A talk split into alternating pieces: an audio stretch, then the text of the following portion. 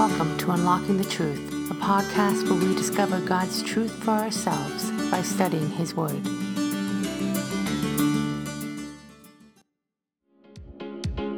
Has your life been changed by inductive Bible study? Why not invite someone to learn the inductive method by taking part in one of our many workshops happening across Canada? Interested in hosting a workshop in your church? Contact our events team today by emailing training at preceptministries.ca and bring the transforming power of God's Word to your community. David and Kay Arthur are coming to Brantford, Ontario this September we want to invite you to join us at Central Baptist Church on September 6th and 7th for a two day conference that you won't want to miss. David and Kay will be bringing a timely message on holding fast through suffering and trials using the book of 1 Peter. Registration is open and tickets are going fast. The cost for this conference is only $79, and with a limited number of seats available, you will want to register soon. Register online on our website or by calling our office. Coming up on March 4th to 8th at the Precept Canada Training Center in Brantford, we will be hosting our study program called Rebuilding the Temple Join us as we study through the precept upon precept study on Ezra and Haggai and experience what it is like when God places his hand on the lives of his people to prove he is the promise keeping God. Each day of the study program, we will begin with a time of prayer, have a discussion based on the lesson, and a video lecture. For more information and to register for any of these workshops, head over to our website at www.preceptministries.ca or give us a call at 877 234 2030. Now stay tuned for episode 3 of the Covenant Podcast. Hello, everyone. It's Mark Sheldrake here with Derek Kamink, and it is Unlocking the Truth podcast, and our focus is on covenant. I'm so encouraged by the number of covenant precept upon precept books that are leaving the building yeah. for people to be studying along with us mm-hmm. because that's really our hope, you know, is that people do the homework and study along and then use this as a, a supplemental teaching right. or a discussion to to bring it all together and not just kind of simply just learn from us, but right. you know, get get into the word themselves. So uh, let me pray. And uh, then I wanted to share a quick analogy with you, because that's what pastors do, Derek. That's right. They share analogies. Let's pray. Father, we do come before you. We pray that as we uh, look at uh, covenant and the topic this week, that uh, you would bless the conversation we have. We pray for the listeners out there who are uh, tuning in on the internet, maybe in their drive or at their workplace, that uh, this session of Unlocking the Truth would be an encouraging one as we talk about your son, Jesus. So uh, we give it all to you. In your name we pray. Amen. Amen. So, Derek, I'm an 80s kid, mm-hmm. and uh, I grew up. Um, well, I was born in 1970. I'm not going to say it. Maybe somebody tries to steal my identity or something. anyway, uh, yeah, I'm an 80s kid. So in the 80s, uh, how old were you in the 80s? Well, I was born in 82. I don't have a problem saying that. Okay, so you, don't, remember, you don't remember much of the 80s. but uh, I'll tell you, in the 80s, there was a couple of really big things going on mm. uh, that I really appreciated. One, the greatest, if you're listening right now and you disagree with me, you need to email me. The greatest Superman ever was Christopher Reeve, sure. and he still is the greatest sure. Superman. Uh, he had some big movies mm-hmm. come out, and I love I love Superman. Um, I still wear Superman outfits, not the full costume, just the T-shirts and stuff. But uh, Superman is big, and uh, the other was Michael Jackson, mm-hmm. and uh, I used to listen to Michael Jackson. Probably still listen to Michael Jackson a little, yeah. but uh, he came out with an album, and uh, the album was called Thriller, mm-hmm. and uh, a lot of times you hear it at Halloween. But uh, one of the things that happened is funny. My my wife Jessica and my brother-in-law Chris uh, used to act out the Thriller video in yeah. their basement. And uh, we should get a video online of that. We should, yeah. And my wife actually bought me a Nintendo game that was Michael Jackson, oh, so yeah? I could dance along with it. Yeah. But anyway, Thriller was a really popular song in the '80s, and uh, there was a video. And Michael Jackson, when he made these videos, they were really like movies, mm-hmm. and uh, everybody waited for them to come out because you never knew. Like he was, he was breaking barriers when yeah. it came to music, and so the Thriller video was. Uh, more of like a Halloweenish right. type video. But one of the things that helped me really uh, remember that was Michael Jackson when he came on the video. He was this uh, like no confidence guy mm-hmm. walking down the street. It was all dark and scary looking, and um, it looked like probably I don't know if they were zombies or whatever the case may be. But these yeah. people started coming up out of the ground and you know they end up dancing with him. So it could yeah. have been that bad. But anyway, what he did was um, to get confidence and to change um, a little bit of his identity. You know, yeah. like to get he he put on this red jacket and i mean when i was a kid i wanted that red yeah. jacket and then he also put on uh, the white glove mm-hmm. you know the white glowing glove and all of a sudden he, he completely changed right. into a completely different person, a person with great confidence that, you know, when he kicked his foot and threw his hand in the air, um, he made all these people do exactly what he wanted them yeah. to do. So there was a massive identity change. Mm-hmm. It also reminded me of Superman. Yeah.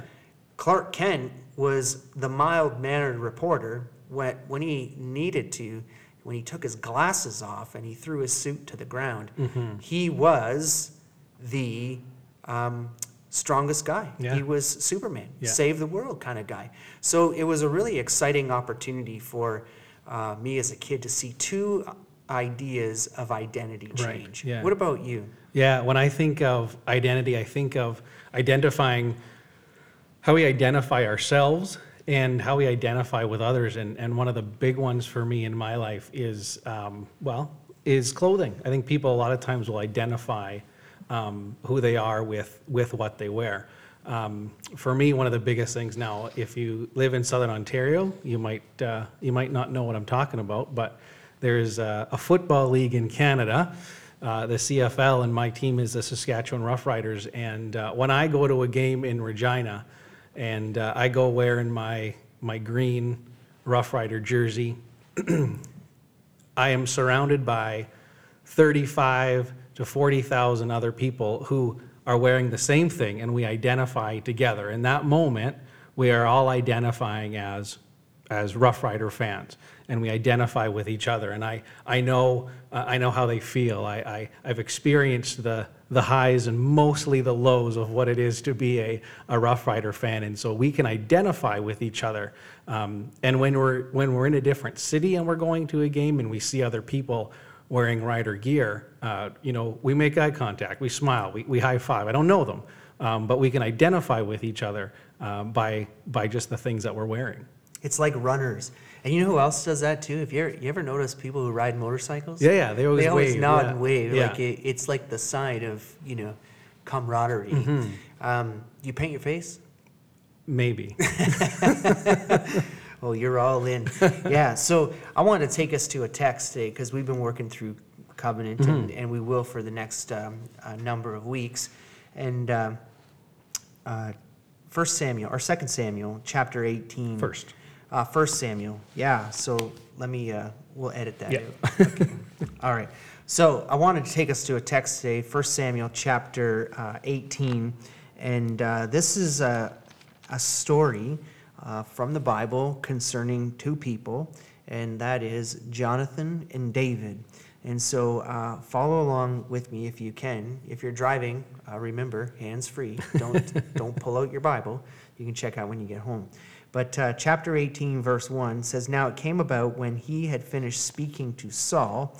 This he that we're referring to is David. Mm-hmm. When David finished speaking to Saul, uh, that the soul of Jonathan was knit to the soul of David, and Jonathan loved him as himself.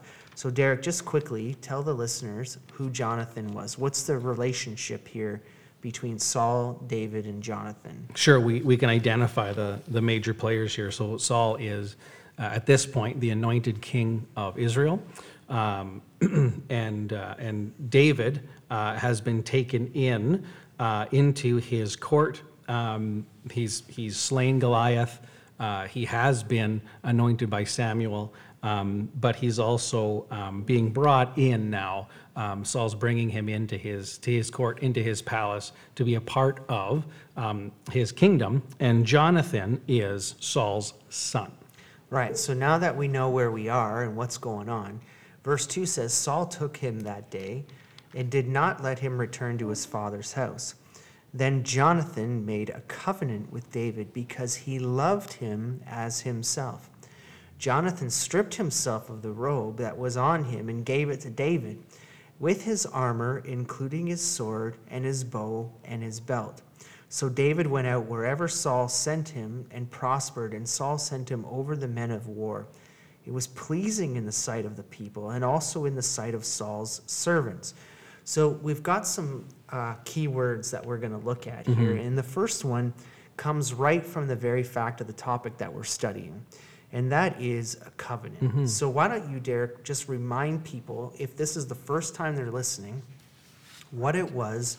Uh, or what is a covenant? Yeah, so if, if we look at that word uh, covenant, we see it in, in both Hebrew and Greek in the scriptures. Um, and in, in Hebrew it was a pledge or an agreement or a compact made by the passing between pieces of flesh. Um, and we see the example of that in the uh, covenant that God makes with Abraham.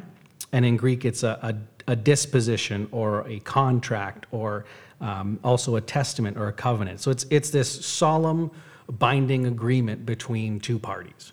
Right. And last week, when we were, our last time we were together, and we were learning that there was different ways Covenant was initiated by God to man. Covenant was initiated between man and man. Mm-hmm. And we saw signs of the covenant, which were sacrifices, oaths, or promises that were made, yeah. and even uh, broke, breaking bread together. Mm-hmm. And so now here we have Jonathan making a covenant. This covenant that Jonathan is now making with David I mean, the first thing we need to look at is what is it based on? Mm-hmm. The covenant that is being made here. So what what is the base of this covenant? Well, we can see just in in these um, in these verses, we see this. Um, it's an interesting picture of the souls being knit together. Jonathan and David, their soul being knit together, and it says that um, uh, that Jonathan loved David as himself. So we have a covenant here being made. Uh, it's a man to man covenant we looked at a few of those um, last time, uh, but those were covenants where um, you know someone needed something from someone else or was scared of being harmed by someone else, and so the covenant was made um, in order to uh, it, it, was out of self-preservation. Where this one is different. This one is made out of um, out of a love and a friendship between these two men.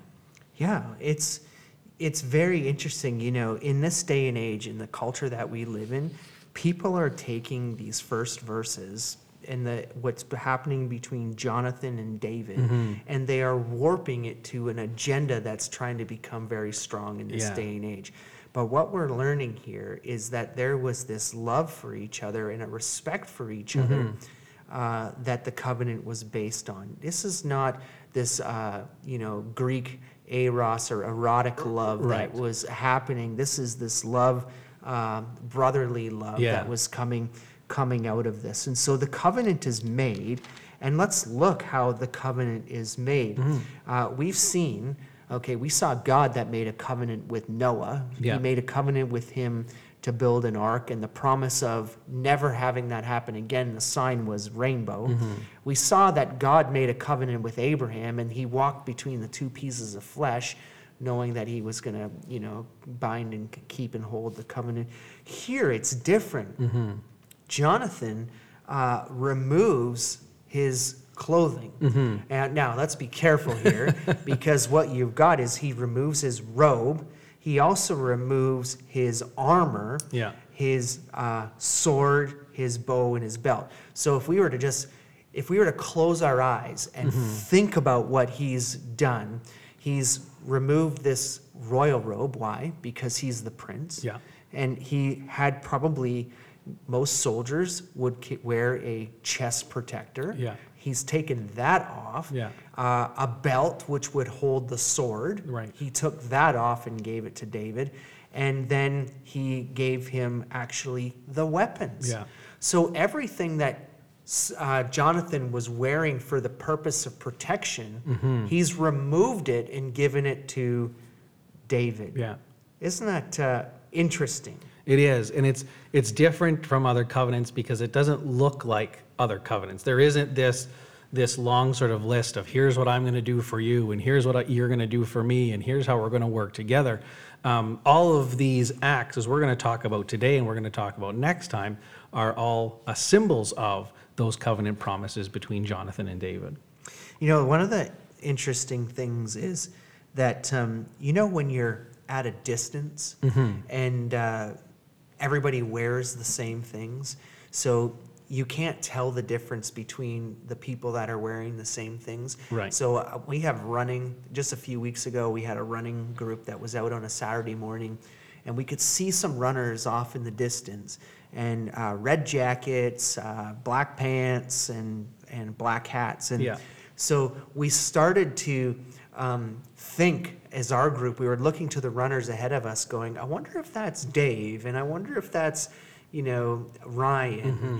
And as we started to run faster and try to catch up to them, we ended up realizing that it was really uh, two women, uh, Wendy and Michelle. Yeah. But from a distance, they actually looked yeah. like the other people. Now think about David and Jonathan. As Jonathan takes off the robe, mm-hmm. he puts it on David. Yeah. He gives him all of the the uh, the sword, the the belt, and everything that he needed. Now who does he look like? Yeah, he's he's looking a lot like Jonathan. He looks like Jonathan. Yeah. So this is very symbolic, and the term that we'll use, and we'll use this term as we continue through covenant all the way, is that two become one. Mm-hmm. It seems that Jonathan, when he took off his uh, robe and took off the armor, including the sword, the bow, and the belt, he gave it to him as bringing two together as one, as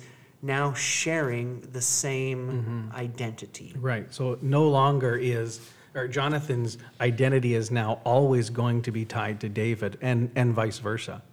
Right. So now think about this and hang on to this thought of sharing identity or two becoming one, mm-hmm. two separate entities now being one uh, person.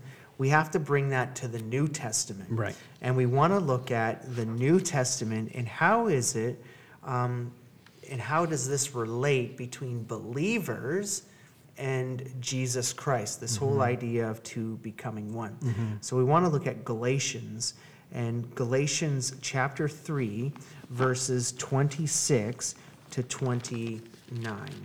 And so what it says in Galatians 3, 26 to 29, it says, For you are all sons of God through faith in Christ Jesus. For all of you who were baptized into Christ have what? Clothed yourselves. Clothed yourselves with Christ. Neither uh, there is neither Jew nor Greek, there is neither slave nor free man, there is neither male nor female, for you're all one in Christ Jesus. And if you belong to Christ, then you are Abraham's descendants and heirs according to the promise. So there's some connectors here, dear. Mm-hmm. There's there's things that occur that help us to now identify as Christ. Mm-hmm to become one. What is one of those identifiers? Well, you see in, in baptism um, that you are sons through faith in Christ Jesus. So there's there's that component of of faith. If we have faith, then we are sons. Um, and then for all who are baptized into Christ have clothed themselves in Christ, and and we're giving up. And what what um, Paul is saying here is that there's neither Jew nor Greek. So you're giving up your identity as a Jew or as a Greek, neither slave nor free. You're giving up your identity as a slave or a free man, male or female. You give up your identity of male or female because now um, we should be seen as Christ. Which is amazing. The ESV. Uh, talks about this clothed yourselves with Christ mm-hmm. is the term put on. Mm-hmm. And so put on Christ. So now we think back to Jonathan yeah. and how Jonathan did what? He put on the robe. That's he put right. it on David. Yeah. And then David identified with um, Jonathan. Mm-hmm. And now we have here that we put on Christ through the process of baptism, faith in yeah. salvation, and then baptism. And remember that that baptism is that pr- public profession mm-hmm. of an inward change. That's right. And that means that we now are professing that we identify with Jesus Christ when we go into the water and we immerse ourselves. We are buried mm-hmm. with Christ. And then when we are raised up out of the water, we're raised up in newness of life, which is symbolic of what Christ did when he was raised on the cross. And so yeah. through baptism, we now change our identity. So when we accept Jesus as Lord and Savior, we, we pray that prayer of repentance and we say, Lord, be Lord over my life. Mm-hmm. And, and the Lord enters our life and the Holy Spirit brings conviction and it's you know, now living within us. We now identify with Christ and then we publicly profess that yeah. through the process of baptism. We want to be careful and make it really clear you are not saved because you are baptized. Right. You uh, are baptized because you are mm-hmm. saved. And and it's this this public declaration that shows and tells others who you are now identifying with. Um, if you've done the um, uh, one of the 40 minute studies, Jesus Experiencing His Touch, they have a great illustration in that book with baptism. And it's, uh, that term is used in, uh, in dyeing clothes, where uh, the white cloth is placed in the dye, and when it comes out, it's still the same cloth, but it looks different. Uh, there's something about it that has changed and that is now different. So on the outside, people see that now this cloth has been changed. Even though, like, the molecules didn't change, it didn't become a rabbit, it's still that same cloth, but now it's now what you can see is how it has been changed by the dye. And so the waters of baptism, we identify with Jesus Christ as we are baptized, and when we come out, we are still the same physically, but we have uh, what we're now identifying is as us, but Christ in us as well. Right. And the Greek um, baptizo of that word, we always automatically point to when we're dis- when we're discussing that word. Mm-hmm. It becomes the battle between uh, immersion, that's right, full underwater, or or the sprinkling of water. Mm-hmm. But this word in the Greek also means to identify with. Yeah.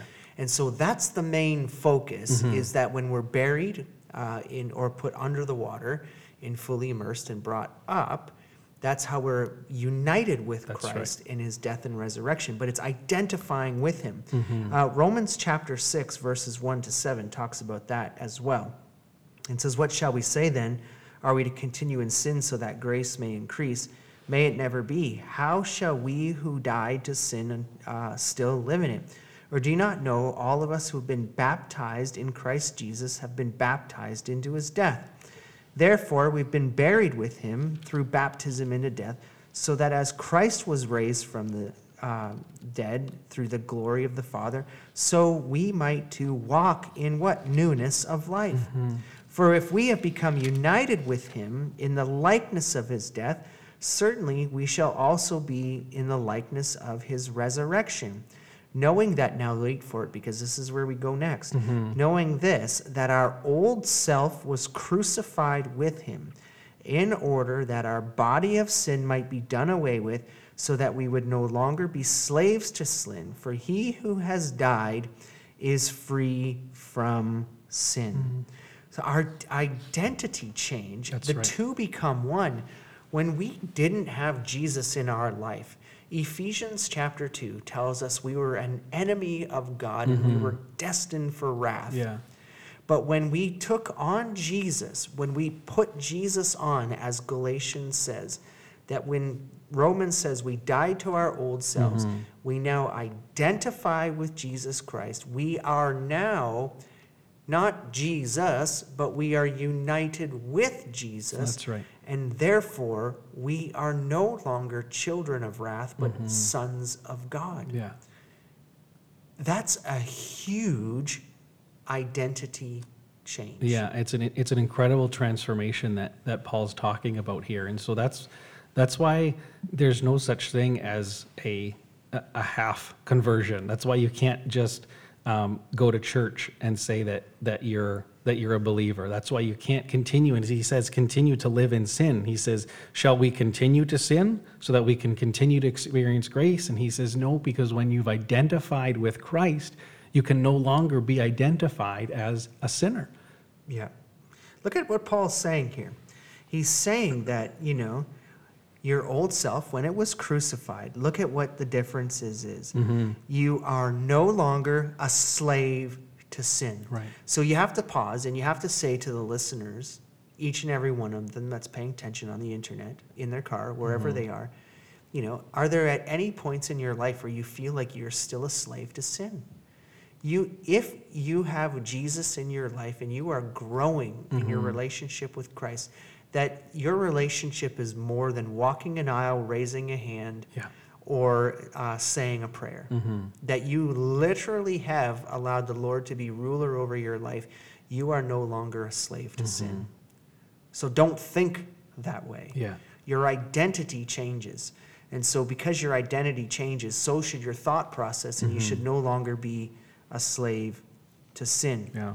The Bible is clear. You are free from the bonds mm-hmm. of, of sin. sin. Yeah. Doesn't mean you're not going to sin, just means you're not going to habitually, continually sin. Yeah. There are some mess ups, but we'll get into that in later mm-hmm. weeks. So that's the first and foremost. The old self has to be crucified. We're then identified with Christ. Let's look at Ephesians chapter 4. This is a huge passage, so we can't read it all to you. Write it down if you can. Come back to us, listen to this a second time, Ephesians chapter 4, verses 17 to 32, it does talk about this old self. Mm-hmm. And what does it tell us? Well, it, it says in um, so chapter 4, starting at 17, it says, So I so this I say and affirm together with the Lord that you walk no longer just as the Gentiles also walk in the futility of their mind, being darkened in their understanding, excluded from the life of God because of the ignorance that is in them because of the hardness of their heart. Um, he goes on to say, uh, This is how they live, but, he says, you did not learn Christ in this way. If you have heard him, if you have been taught um, in him, just as the truth is in Jesus, that is in reference to your former manner of life, you lay aside the old self, which is being corrupted in accordance with the lusts of deceit, and that you be renewed in the spirit of your mind and put on the new self, which in the likeness of God has been created in righteousness and holiness of truth. And so there again is this exchange of taking how we were before Christ. Uh, where our life was uh, characterized by sin, where we were led by sin, um, something happens. And what happens is is that we put off our old self. We take off how we used to be, and we put on our new self, um, which Paul says is in the likeness of God. We put on a we become a new person. We put on a new identity that looks like God. And this is the difference. And sometimes, uh, in my many years of being a pastor, uh, I had people who always wondered if they were really saved. Mm-hmm. You know, people who wondered if they would ever lose their salvation. Right. People who lived in fear that they were going to have a lightning bolt strike them if they were to to um, do something incorrect. Yeah. And the one thing that I would always bring people back to, and I mean, when I was a pastor, I did not study precept Bible studies. Mm-hmm. I I knew what the inductive Bible study method was because I learned it in Bible college, but I kind of put it away because of all the symbols and the drawing right. and all that. Now I kind of live by it, right? yeah. But the the thing was what I would tell people is that here's how you truly know you are saved. Mm-hmm. Not that just that your identity changes. You see, we don't look any different. We're yeah. still in the same shell. Mm-hmm. So my body hasn't changed. I still wear the same size shoes, the same. Si- well, I don't wear the same size pants. I, you know, you can change your outside look. Yeah. You can change the clothes you wear. Um, maybe you don't wear the the heavy metal band T-shirts anymore mm-hmm. because y- you've had Jesus come into your life, and you know that probably the eight to ten demons on the front is probably not the right yeah thing to do, whatever yeah. the case may be.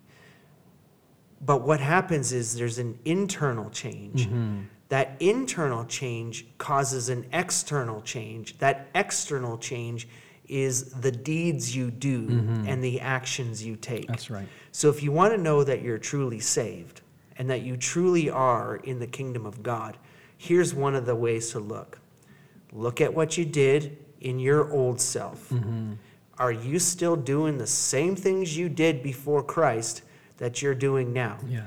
And if you are, and you are enjoying that time, being in the actions of your old self, and yet proclaiming Jesus at, eh, that you are a new self, mm-hmm. I have news for you. You are probably not in the kingdom of God. Mm-hmm. That's a harsh way to put that. Yeah.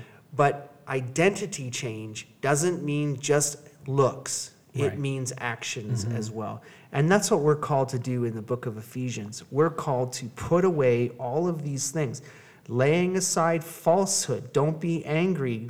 You know, all of these different behaviors that we need to put off to so prove that we now identify with Christ. Yeah. And I think a lot of times we feel like as long as we do the right things, then it then it also means we're saved. But doing the right things comes not from a desire to, to look good. It comes from a changed heart. God will change what it is that you want to do. God will change the desires to be more in line with His desires. Uh, so don't hear us say that as long as you do the right things, then you're saved. Um, it works the other way in that when you are saved, you are motivated to to do the things that God has called us to do. Absolutely. You're your deeds are not going to save you. Mm-hmm. You know, you can't do a lot enough good stuff to ensure that you're going to be in the kingdom of God. You can't have enough people come to your lemonade stand or dropping cupcakes off at your neighbor's house. Yeah.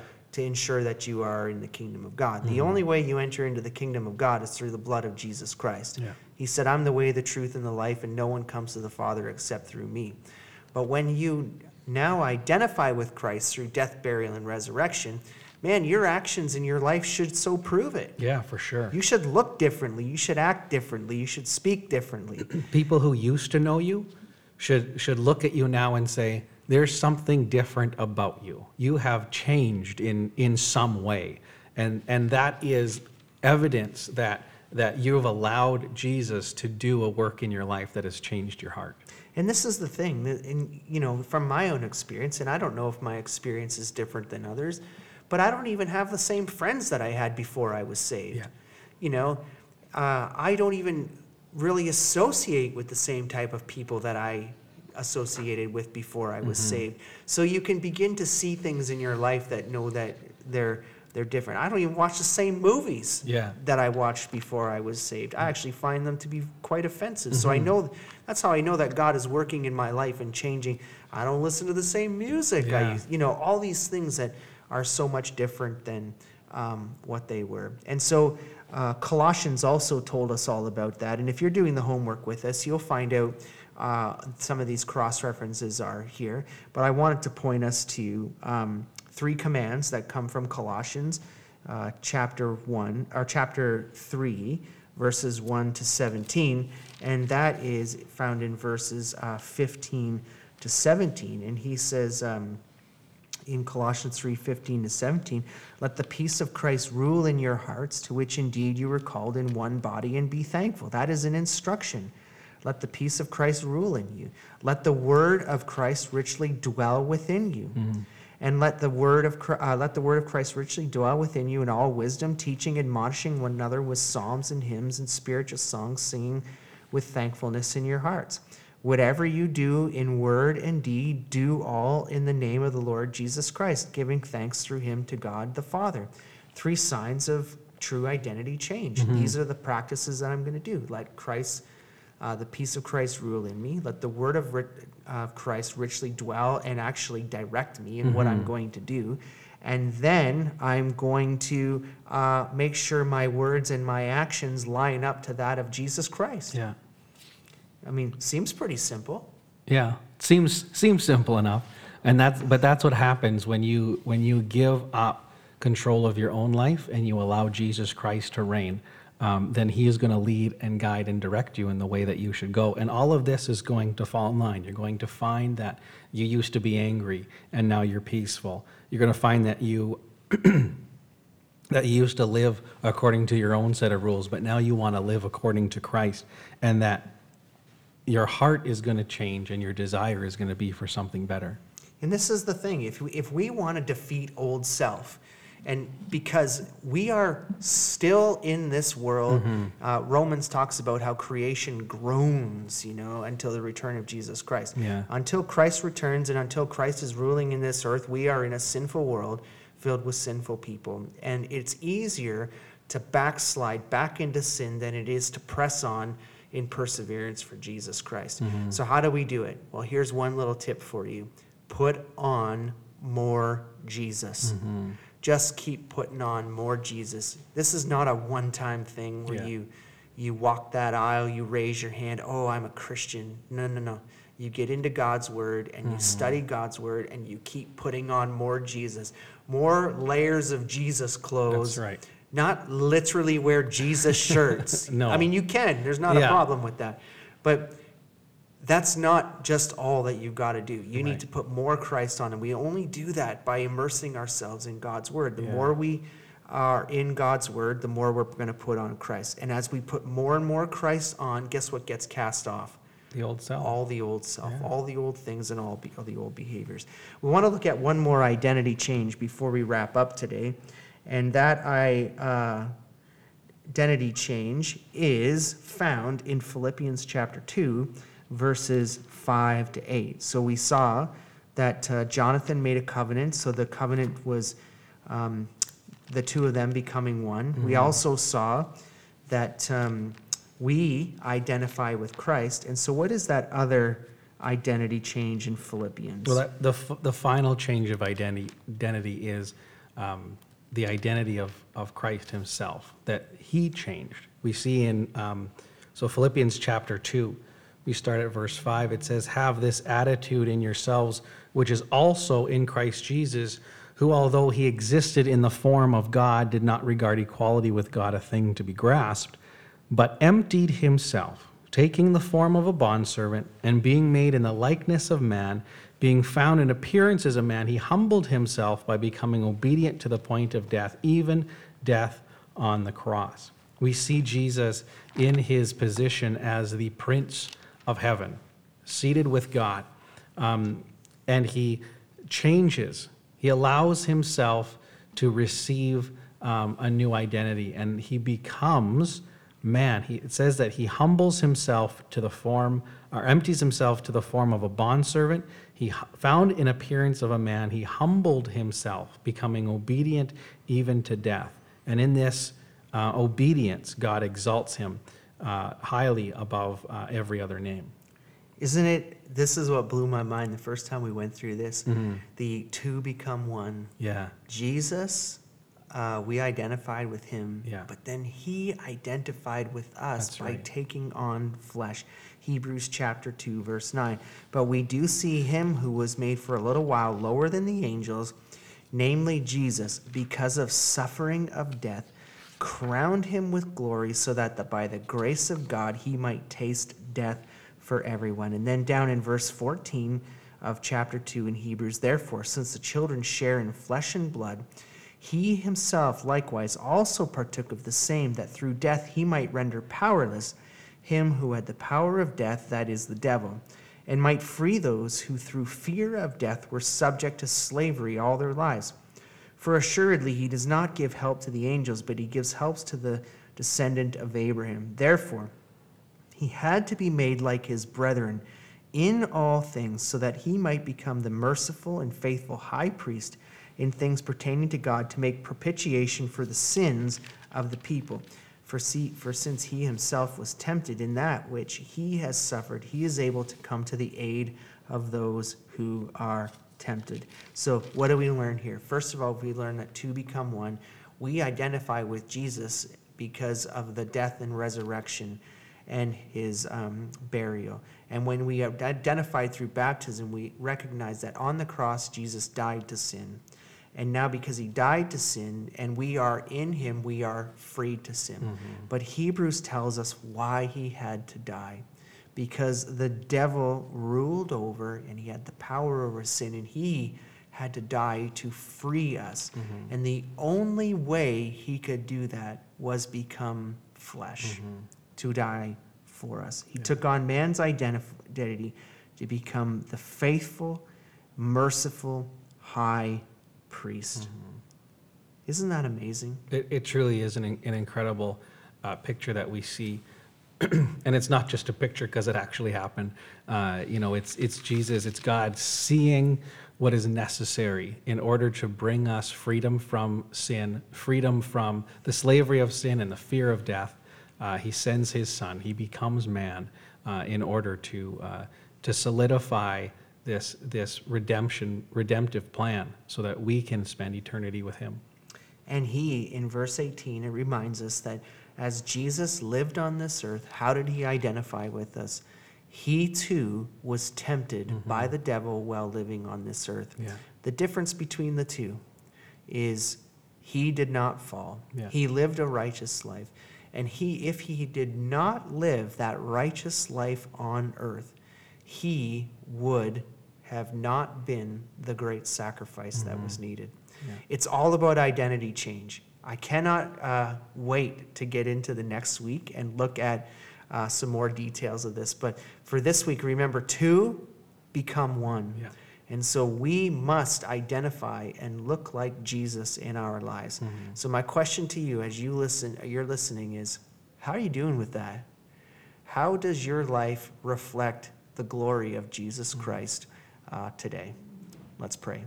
God, we do thank you again for this time that we've got together. All the example from Jonathan and David and this covenant that was made between the two of them. Lord, that it can come together and show us that as two become one, so we did too when we identified with you through death, burial, and resurrection.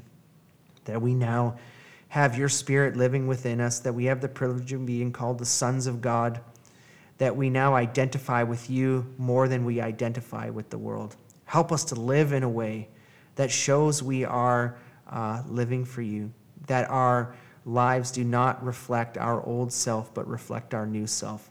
Thank you again. In your name we pray. Amen. For more information on Precept Ministries Canada, visit us online at www.preceptministries.ca or call us at 877 234 2030.